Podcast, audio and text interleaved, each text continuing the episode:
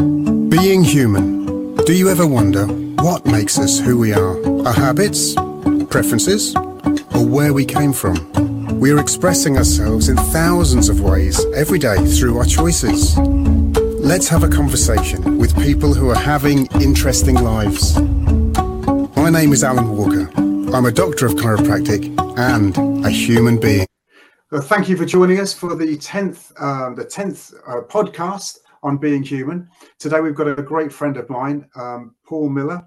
Paul is a chiropractor for of 25 years, and Paul has been my mentor um, even during while I was actually at university, and still is my mentor today. Uh, so, Paul, uh, welcome to be, uh, Being Human. And um, I'm hoping today you'll have an opportunity to talk to us about a lot of different things, including nutri- nutrition, health, and most importantly, about why you um, chose to actually become a chiropractor. Alun, it's lovely to be here and good to see you looking so well and loving the glasses. Oh, yeah, yeah, I'm not loving the glasses. We need the Bates method, don't we? Yes. I didn't even ask too much about that. The Bates method for eyesight improvement. Oh, is it? Could you just explain a bit about this?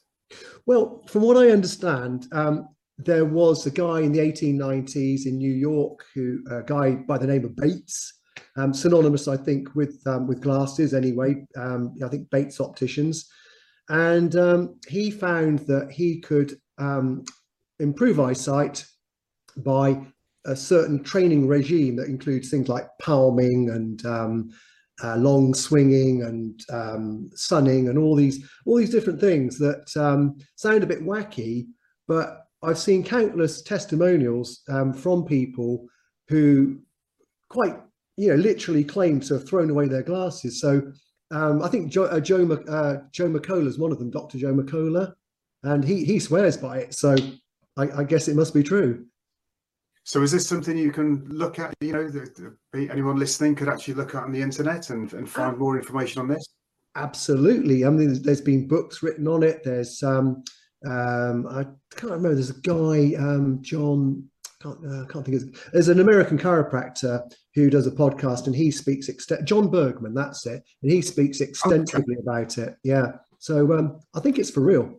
Paul, you, a good way to start off is just a little, little bit. Really explain about yourself, about where, where you've where you're sort of born and bred? Listen, uh, you can ask whatever you like. Um, so basically, a Dorset boy, born and bred, and um, grew up in lovely Dorset, very rural, and um, just, I suppose, an, an average upbringing. You know, um, nothing in particular about it, but um, through school, I was a little bit of a rebel. Didn't really find school particularly interesting. Um, I found uh, most of the lessons fairly pointless because I couldn't see a practical application for them.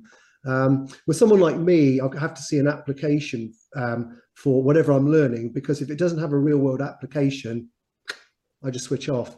And that's pretty much what happened. But if you put me in the in the metalwork room or the woodwork room, I was happy because I was making stuff and it all made sense. So academically, didn't excel, and um, consequently got out into the real world and um, got it.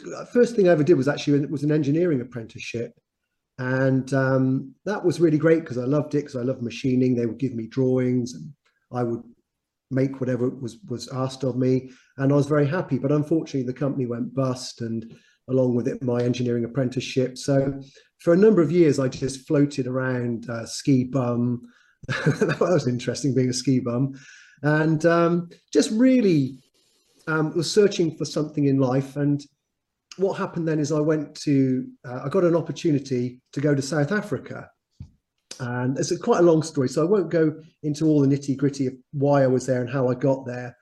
But what I found when I got there was that um, South Africans have two rules in life. One is you work hard, and the second one is you play hard. And I didn't, I knew the second one, but I didn't know the first one very well. So I had to learn to work hard, and because that was the ethic there was that you had to do that. And once I cracked onto that, and I, I got into that vibe of working hard, playing hard, and enjoying life, um, which I did, it, it, was great, and I learned a lot from them. And um, you know, the that sort of you know that that mindset and also never, you know, sort of never giving up as well. They're, they're very tenacious people. So, so that was really um, part of my journey. When I was out in South Africa, I um, I got into the fitness bug because I was a, I was a wimpy white pom. Remember, you know, with a bit of a belly where I drank too much beer. Um, I, I hate to say this, but at that time I did smoke cigarettes as well. And um, so, all in all, I was seeing all these super fit, sort of tanned people around me, and I thought, you know, I want some of that. So I joined the gym and really got into it. And from that point, decided that I wanted to spend my life teaching fitness. And um, so that's what I did. I went to the, came back to the UK, went to the Central YMCA in London, did a load of courses there, and started up as a freelance fitness instructor, and which I loved. And um, it, it suited me, and I was always down in the gym and blah blah blah. But it began to dawn upon me as my 40s approached that maybe I wasn't going to be able to do this forever. Um, me personally, I'm not saying everybody, but for me personally. So I started to cast my net around looking for something to do um, that wasn't quite strenuous on my body and that would, eh, I'd be honest with you, give me a good living as well, because that's how it started out. And fortunately, I found um, an advert for the McTimoney College of Chiropractic, and I met them, and they said, "Yeah, you know, you seem like our kind of guy. You, are not educated enough. You know, you've been a bit of a, an idiot at school, obviously." And so they said, "Go on a couple of courses, then contact us when you've done that, and if you've got the qualifications, we'll, we'll take you on." And they very kindly did. And so I did my four years at McTimoney, and um, really liked it. Loved it. Still love the technique to this day, and um, it all all was well. But me being me, I wanted to push the envelope a little bit, and so I managed to get on a course at the ACC in Bournemouth to learn the diversified manipulation tool set, and um, that was great. And you know, it sort of opened up new horizons and. Um, you know, chiropractic suddenly um, had a much broader reach with me and I was able to help more people. And um, you know that that really, I suppose, those two events or th- those two time periods brought me to where I am now, which um, is a qualified chiropractor. I've been in practice now for 24 years and um, mentored a few people as well. Um, I've got a new, I've got a lovely young lady called Stephanie who's also being mentored by me. So she's going through the McTimoney course and when she comes out, we'll um, we'll really start to work on her. So yeah, life's life's been pretty good, pretty good indeed. When was the first time you actually saw chiropractic being used?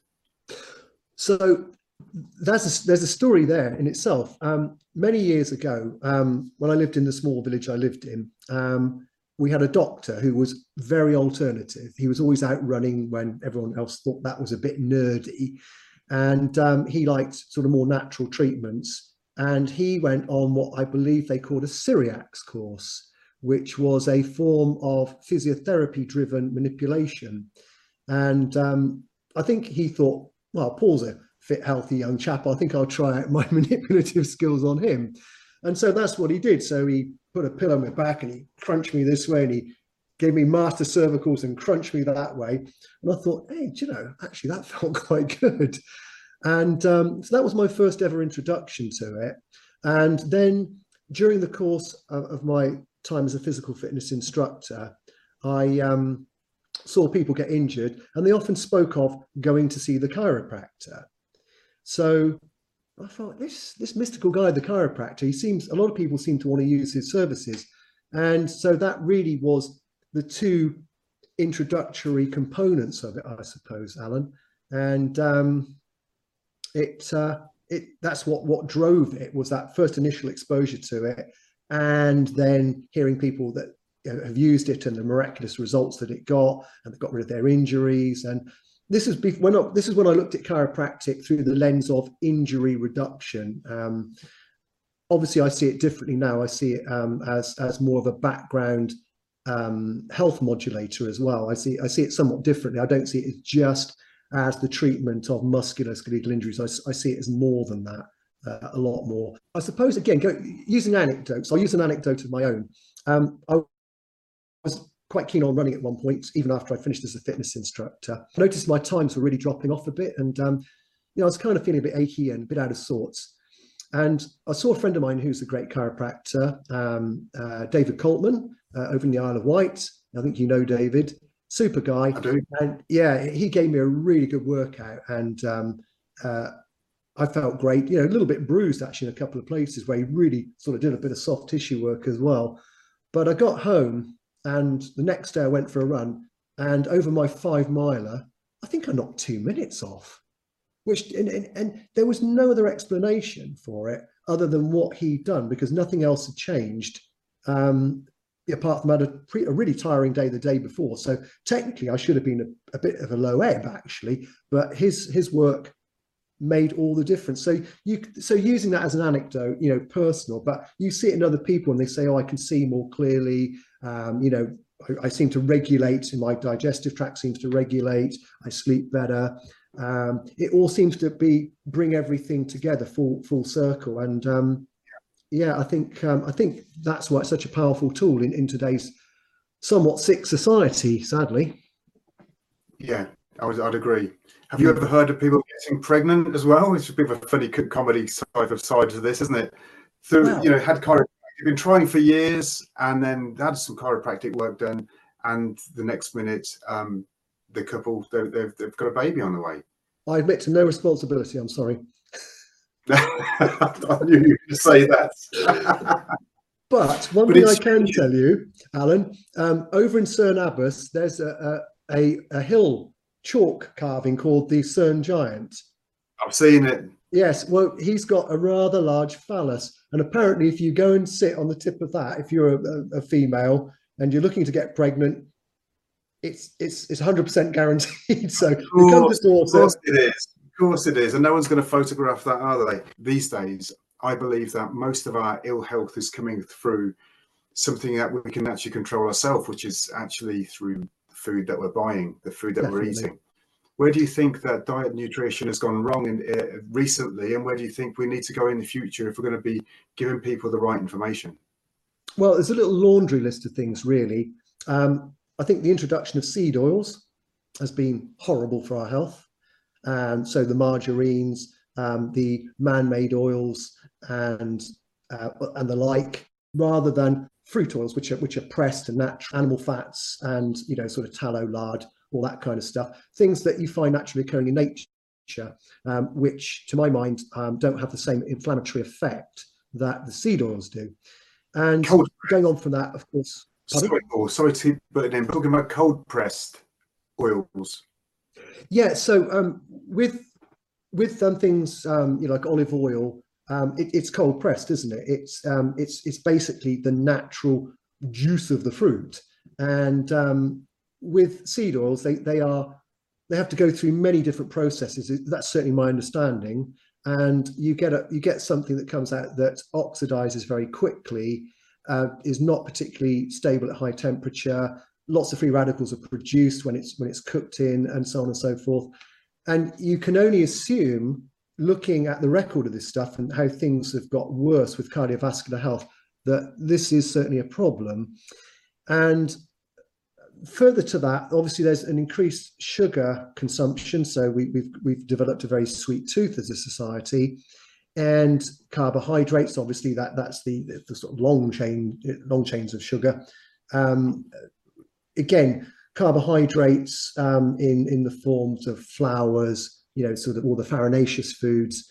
Um, again, they seem to be giving us this um, readily re- available source of energy, but it, it's too abundant, and that's driving in the background inflammation and uh, pre-diabetes and eventually type 2 diabetes so, you know, just putting those two things together, the seed oils and, um, you know, how rancid they, they, they, they go and, and uh, you know, how bad they are to cook in, move then coupling that with farinaceous foods and sugar and you've got a really toxic brew and that's before you even get into processed foods and e numbers and all the other nat- unnatural chemicals that um, seem to be occurring and cropping up in our convenient society and i think what it is is also people have lost the art of cooking as well. Um, they, they, they're running two jobs, or the husband and the wife are both cooking. The kids need feeding, so they'll naturally reach for the easy option, and I, and I don't blame them. And but ultimately, I think we're we're starting our children off with that horrible situation of, of having underlying health problems because they're seeing children as young as young as 12 now with with diabetes which is which is dreadful really because um, again they're, they're, not getting the exercise perhaps they did in the past like you and i are out on the bikes blah blah blah no computer games or certainly not many around and so i think it's a really toxic brew to be perfectly honest with you alun. I really do. So paul just if, if you don't mind me asking the question about the differences between keto uh, carnivore diets what's the difference between those two as you see it? Well i suppose um, carnivore is an extension of keto um, in in the sense that um, with ketogenic diet, you are allowed to have up to 20 grams of carbohydrate. And um, with a carnivore, it's supposedly supposed to be zero carbohydrate. So that's the main difference. So it would mean that there are certain foods that you could eat within the keto, the, the sort of keto space that, that, wouldn't be tolerated on the carnivore diet if, if you're going to be really strict about these things. I mean, I, I'll be honest with you, I'm not inverted commas strict, um, I do fall off the wagon because my wife's an absolutely fantastic cook, and that means that um, you know when there's really nice food around or a family occasion, I'm I'm going to put everything aside and just say right for this day I I will enjoy other types of food. So what generally tends to happen is during the week I'm really quite strict, and then come sort of the weekend or Friday night, say tonight, for example, a glass of red wine will come out. Great. Over the weekend, there may be a few treats in there, but come Sunday evening, we're, we're back. We're, we're back in the room. So, so that's that's how it works for me, and I think that works for some people that way, unless they're really, really sick and they have to go really, really strict. And I think that those are the the sort of um, uh, the major differences, and certainly how how I would perceive things as being. They can be a bit more fluid, I suppose. And um, as I say, I think we mentioned in the past about fasting, which is something that is really dear to my heart because for two days a week I'll do a 24 hour fast. So um, prior to going to my other clinic in Glastonbury, I will uh, eat my last meal at seven o'clock and then go all the way through till I get home seven or eight o'clock the next evening without eating. I'll just I'll just be having water, but I feel mentally at my sharpest when I've done that. I feel incredibly sharp.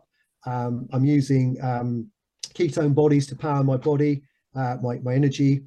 And that for me is absolutely a huge part of my week now. So for two days, you know, for two days a week, the 24 hour fast is wonderful.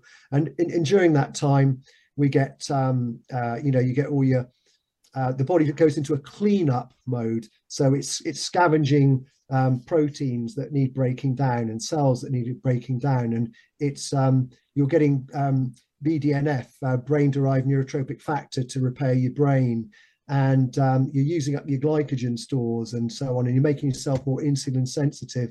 I mean, it's just it's just a total win-win situation if you you know if if you really crave health, which um, yeah, which is something I, I think I, I probably do now. I crave health. I'm always looking for the for the latest hack you know, to um, to improve health.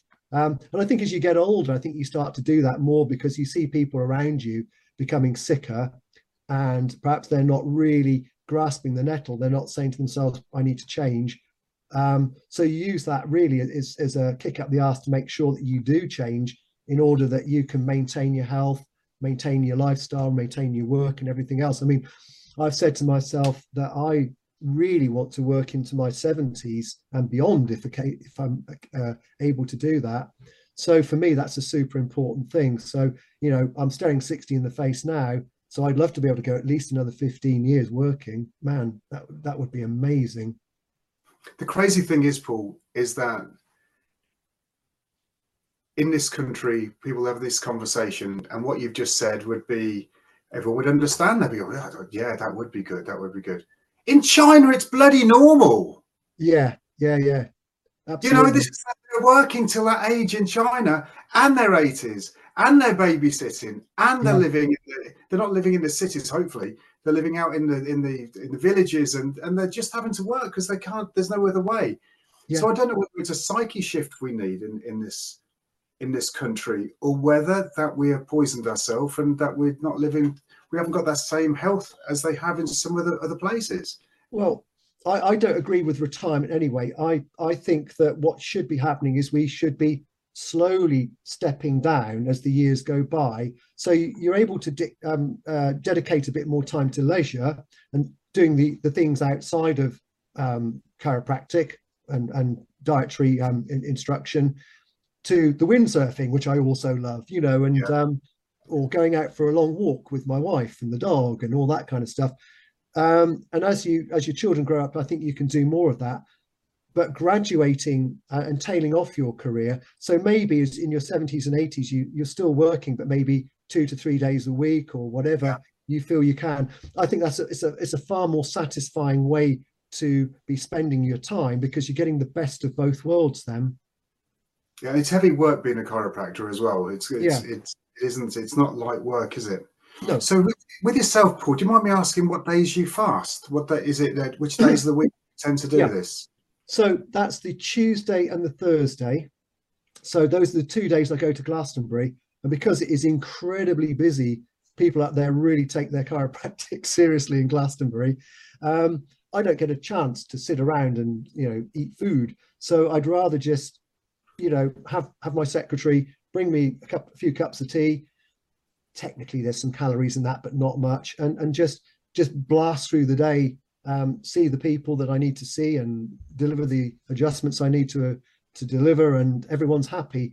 And when I get home, I'm super super hungry, very insulin sensitive, and um, you know I I eat the food and it tastes fantastic as well because you it sharpens yeah. your, your palate and everything, and and that's how I roll really. So, so you're large, you're counting the fast, the fasting for Tuesday, when you have your last meal on Monday evening. Yeah. So yeah. So Monday evening, seven o'clock, boom. That's it. Job done. Apart from water, and then all the way through, through the night, nothing in the morning, on to work. Come home late because it's it's an hour from me, um, Glastonbury from here in Dorchester, and yeah, that that's what works. That's um, as I say, it's, it's I've been doing it now for about three, three maybe four years now, and um, it, it's just been amazing because obviously um, you, just you, you're burning calories at the same time, and um, you're you're starting to learn to become more of a fat burner rather than a, you know um, a glycogen burner. And, and and again, that's that's something that I think we need to be able to have is this um, metabolic flexibility, so we can switch between different food sources, even if you're not, do, if, especially if you're not doing carnivore you, or, or keto, you need to have that metabolic flexibility. I think. How does it work then, Paul? With with um, say, you know, I've got um, I've got some friends and they are struggling to lose weight. In fact, every year they seem to be putting on a few more pounds year on year on. Yeah. Uh, they're eating things like um, you know it's Friday nights, fish and chips, not that there's anything wrong with fish and chips, but the Friday night fish and chips. um, along the lines, they Saturday they have some friends around. It's like, well, let, I don't want to cook. Let's let's order a Domino's. You know yeah. what's actually happening in their stomach? What's happening to their system by taking forward those two types of food? You know, uh, chips cooked in in fat, uh, fish with with batter with with the with the the oil they're using, yeah. and uh, and then followed up by with with all the carbohydrates, yeah. with a, a big pizza party on the Saturday night, the, the day after. You know, is is it these types of things that are causing the problems? And if it is, what what's happening with the bodies? So it's death by a thousand cuts, really, isn't it? Um, I think yes, there is. Um, I think it's a book. I, I might be wrong. Maybe you can correct me, but it's called "The Long Silent Scream of the Liver," and it, it describes over decades that the liver's saying, look, excuse me, I'm having a really hard time detoxifying all this crap that you're eating and you know all the all the alcohol that you're drinking if you, you know, if you're drinking a lot and then eventually it goes bang i've had enough and you know you're into non-alcoholic fatty liver disease um, or worse. And so i think when people are doing the I, I, think the occasional treat is okay. As i said i'm not you know i'm, I'm no puritan myself. Um, but I think what we have to get our heads around is that if we are good for most of the time, we can allow ourselves a little bit of latitude, um, especially if you're not metabolically sick as I was. And um, you know, I think that's that's the way we have to look at it. Is is just um, trying to remove the so-called bad stuff and put in the good stuff. So when you do have the, the occasion where you go off the rails, it's not a complete train wreck because you're not adding to that toxic tally that's going on. Um, you know, you're not getting these age glycated end products, uh, uh, you know, um, you know, the glycation going on in all the tissues of your body, you know, giving you that stiffness. So when you get out of bed in the morning, you're no longer feeling like an ironing board, you know, because you're not eating all the sugar. Sugar it has this de- really detrimental effect on the all the connective tissue. As, as the fascial planes move over each other, they should be nice and smooth and springy. But when you eat loads of sugar, it denatures them horribly. And um, you know, so people complain of mental fog, headaches, stiffness, um, and yeah, probably things, even things like low libido and things like that, just simply because they're just so energy deprived because they're trying to utilize glycogen and they're they're not utilizing the fat at all but they become insulin insensitive. So you get this horrible loop more insulin um, you know more more glycogen neither of them um, the, the glycogen certainly not making its way into the cells to power them up so you've got to go into um, a different way of eating and re- relearning your whole metabolic structure, you know, and the way you power yourself. And that's where keto and and uh, certainly carnivore and all those other things come in. Yeah, it's it's very very interesting, and I, I, I still haven't done enough anything like enough reading with the differences of diets and how it can change um, the appalling factor of putting on weight, you know, poundage year after year after year and with my clients, and, and i know that most chiropractors do, and I'm, I'm, sure you do as well, Paul. You, when they come for their consultation, one of the first things we do is put them on the scales, and they're always shocked. They don't want to go on the scales. The women, especially some of the men, and they're all surprised by the weights that they they are since the last yeah. time they weighed themselves. And I'm thinking, if they do that year on year, then that's the reason why we start getting to this this horrible situation of diabetes type two or post diabetes and, uh, and and worse. And of course, we know we know ourselves that diabetes uh, uh, will eventually turn into lots of other horrible di- uh, diseases. Yeah, oh, absolutely. But um, one of the things I would say to you, Alun, is that um, I use Bura scales, which are um, they're a form of um, bioimpedance scales, and what they do is they um, using very complex algorithms, they they will give you a fairly accurate because they're they're sort of I suppose home scales plus accurate assessment of what your protein content is, your water content, your fat content, i.e., you know, you know, what percentage of you is body fat, but very importantly, what what's going on in the inside. And this is the point I actually wanted to make a minute ago and forgot to actually is about internal fat storage. So what we call central adiposity, because that's the one that is really key to it. I mean, you can have a 25 stone sumo wrestler who in in all honesty, could actually be metabolically healthy, even though you know he's got rolls of fat on him, and yet you could have a really skinny guy, what you call a, um, I guess you call it fat boy slim, is, is the interpretation I use, um, and they've got stacks of central adiposity because um, the um, the lip, uh, something called lipodystrophy means that their their fat stores are distributed in different ways. So not necessarily on the outside, but more on the inside. And that's the real killer because you can't see them coming, those people.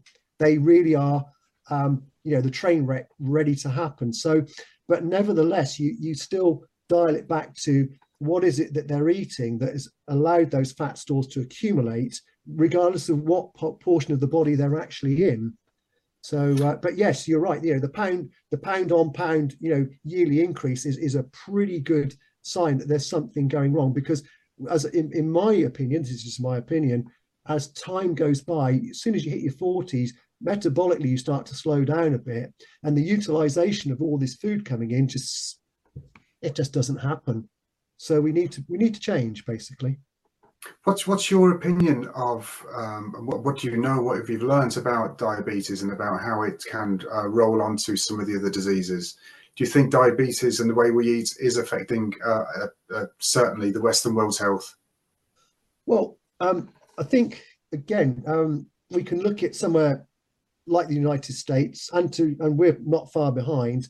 And the, I think the statistic is that only eight, uh, 12% of the population are metabolically healthy. Wow. Yeah. I mean, that's just that isn't even the 80-20 rule, is it? No, You can't it- put that to a rule. That is just horrible.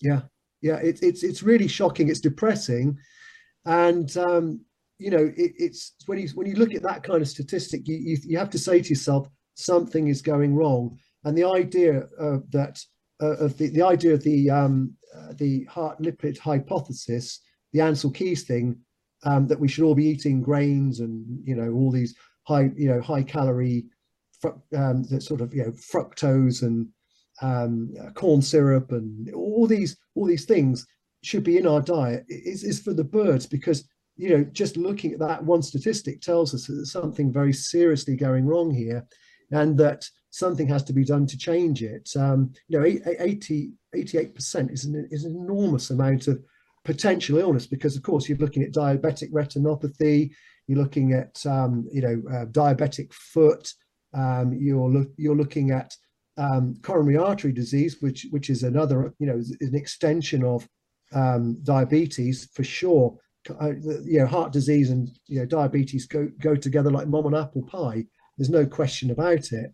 So, um, you know, obviously, as I say, there are there are different levels of sensitivity to this, and some people um, will be a bit more able to uh, to tolerate a certain more, amount more carbohydrates than others. But you have to find your own personal threshold, and I think that that point comes when you you your weight is stable. You're not putting it on, and you're not losing it necessarily, and you've got a good um, uh, you know, lean mass, a lean uh, mass t- of tissue versus obviously your adipose tissue.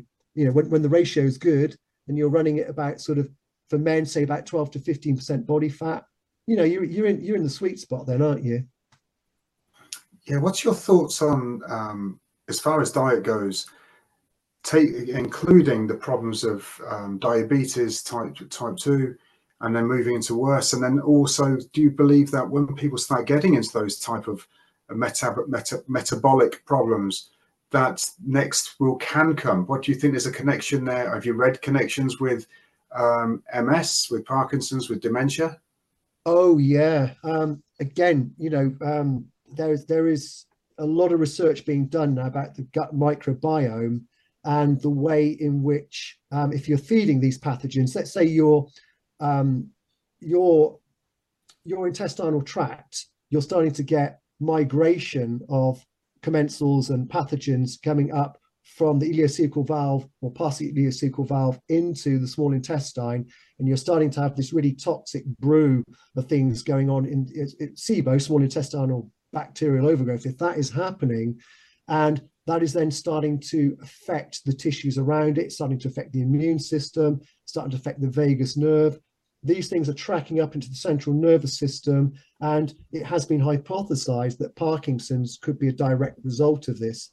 Um, these um, uh, pathogens tracking up through that nerve, and also by simply the, the amount of lipopolysaccharide poisoning um, your small intestine and causing the leaky gut, along with other other nutrients like um, well anti-nutrients really, uh, such as gluten, and causing the autoimmunity that um, you know seems to be driving so much of the ill health that we we're, we're looking at in the Western world. It, it, it's a really big deal and it's very complicated.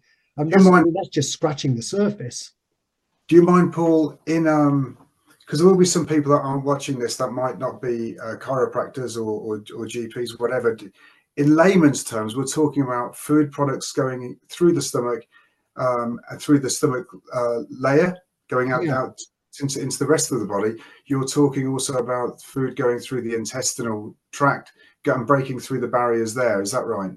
Yeah, so um, you've got these things called tight junctions uh, in the intestinal tract, and um, it's it's deemed that uh, things like gluten um, seem to have a very pernicious effect uh, on on the on the lumen of the small intestine, and you get fenestrations, uh, sometimes known as leaky gut, which allows um, parasites, um, uh, lipopolysaccharide, dead bacteria, all these things to start to leach in. And after a while, bearing in mind that um, over 80% of your immune system resides within the, uh, the, the, well, on the outside of the intestinal tract, it's very clear that it's going to get stimulated at some point and it's going to start to then mount an immune reaction to what is actually happening. So, you, you know, it's autoimmune, because then it, it, starts to kick off problems all over the body. So you might see subtle signs, signs like things like vitiligo, which which is seen as really bottom of the tree in, in terms, you know, of autoimmunity.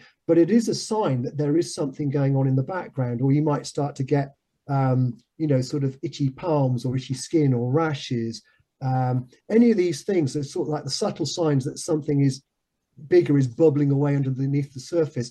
And, you know, given I would say 70% of all the modern ailments that we see are now derived from inflammation and certainly I would say that that portal is the gut because that's where we're really exposed to, to most of our pathogens.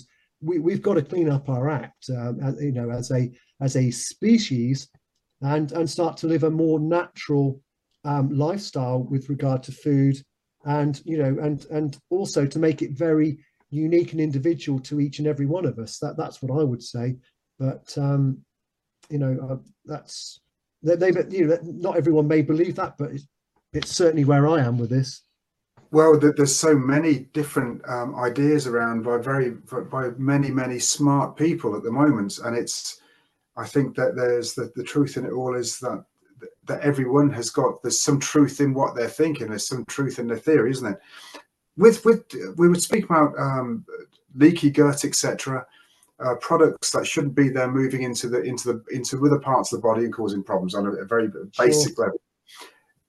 Talking about sugar and how sugar and um, certain carbohydrates can can damage other parts of our body. Uh, what do you know about how they can damage certain parts of our brain? So oh, sugar. Yes, yeah, absolutely. So um, the term type 3 diabetes is now being bandied around because um, what it seems to happen if you've got uh, too much sugar floating around in your bloodstream, um, that can waltz straight over your blood brain barrier, no questions asked, whereas the insulin doesn't. So what happens is, is you, you start to get too much, um, you know, glucose in the central nervous system, and it becomes overwhelmed. It's swimming in a sea of energy. And like any other tissue that's metabolically active, I mean, the brain is very meta- metabolically active. What? 3% of the body's weight and 25% of the body's uh, energy um, uptake.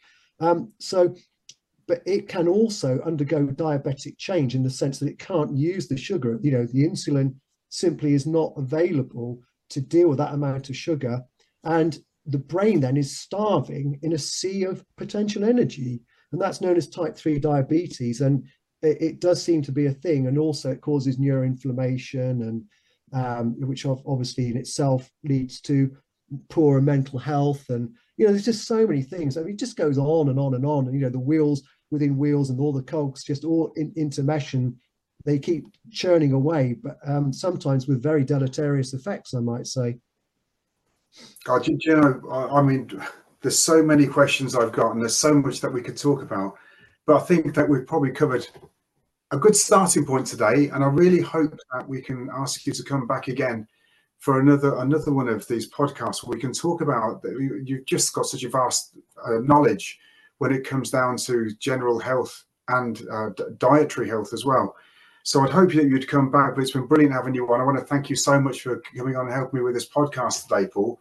In fact, I'd like to follow it on with another one. Perhaps um, we could start talking about that now because I, there's so many more questions I've got, and that is not enough time.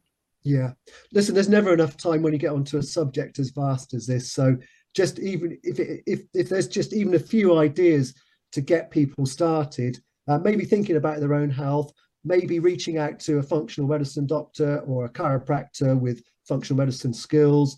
Um, you know, just starting to make a few changes. You know, just to finish this conversation, what I would say to people is just start to take, you know, if you're starting to feel sluggish, if you're putting on weight, if you're hitting your 40s, um, if you just start to maybe dial back on the carbohydrates, you know, just a little bit, maybe take out the bread with the gluten just to see if that's affecting you just start to dial it back and see how you feel. Um, you don't have to go the whole hog, but just start to make a few changes. You know, maybe get out, do, you know, your 24, 30, 40 minute walk every other day, all those things. And, and just that will be a great, great start, you know.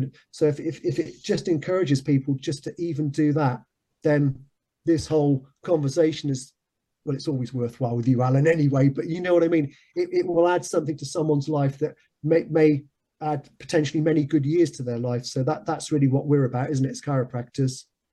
Without without a doubt. So my suggestion is that the next one that we would we would do would be on um, wheat, wheat, Yeah. sugar, and salt. Um, I think would And be a, saunas. and Saunas.